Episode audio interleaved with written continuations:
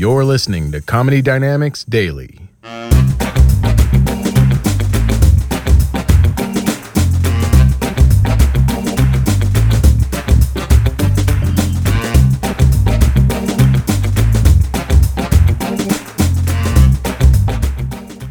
I was driving around one day.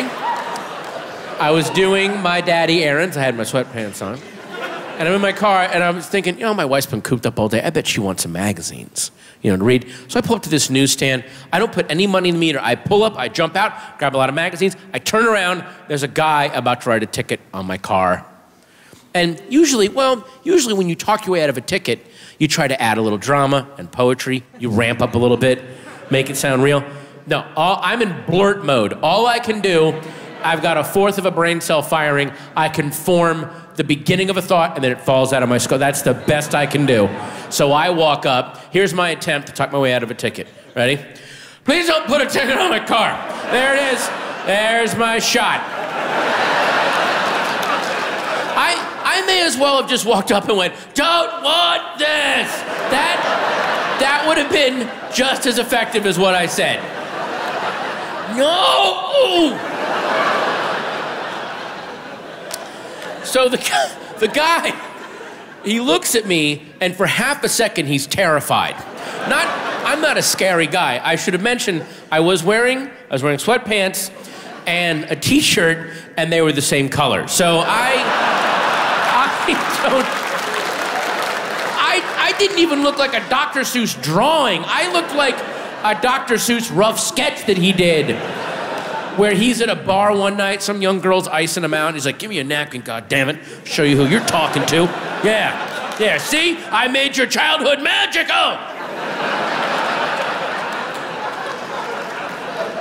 Yeah. Dr. Seuss on an angry pussy hunt. Strap in. So. Okay.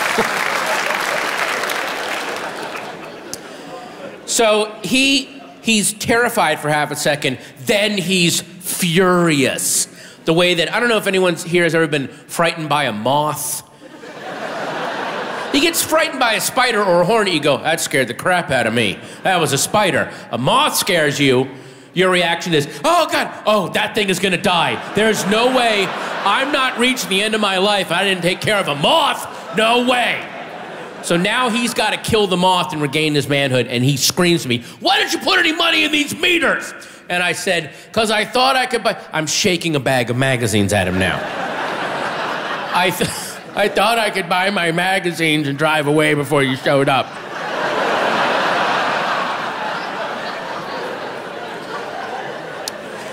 And he says, "Get your car and get out of here." And I go, "Thank you." And then I get, I get in my car. I'm about to drive away, and he leans into my window and says, "Let me explain something to you. We don't have time to pull over and check every one of these meters. You understand?" And I go, "Yeah, I'm sorry, man." And it took me three blocks before it hit me. That's all you have time to do. That's your, you just described your job. It doesn't say parking enforcement and homicide on the side of the car. Like. I got three axe murders in El Monte. I gotta check all these meters. There's a maniac on the loose.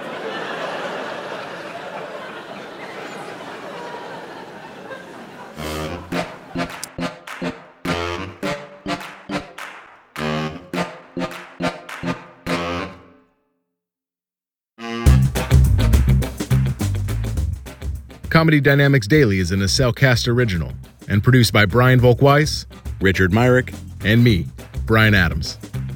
Thank you for listening.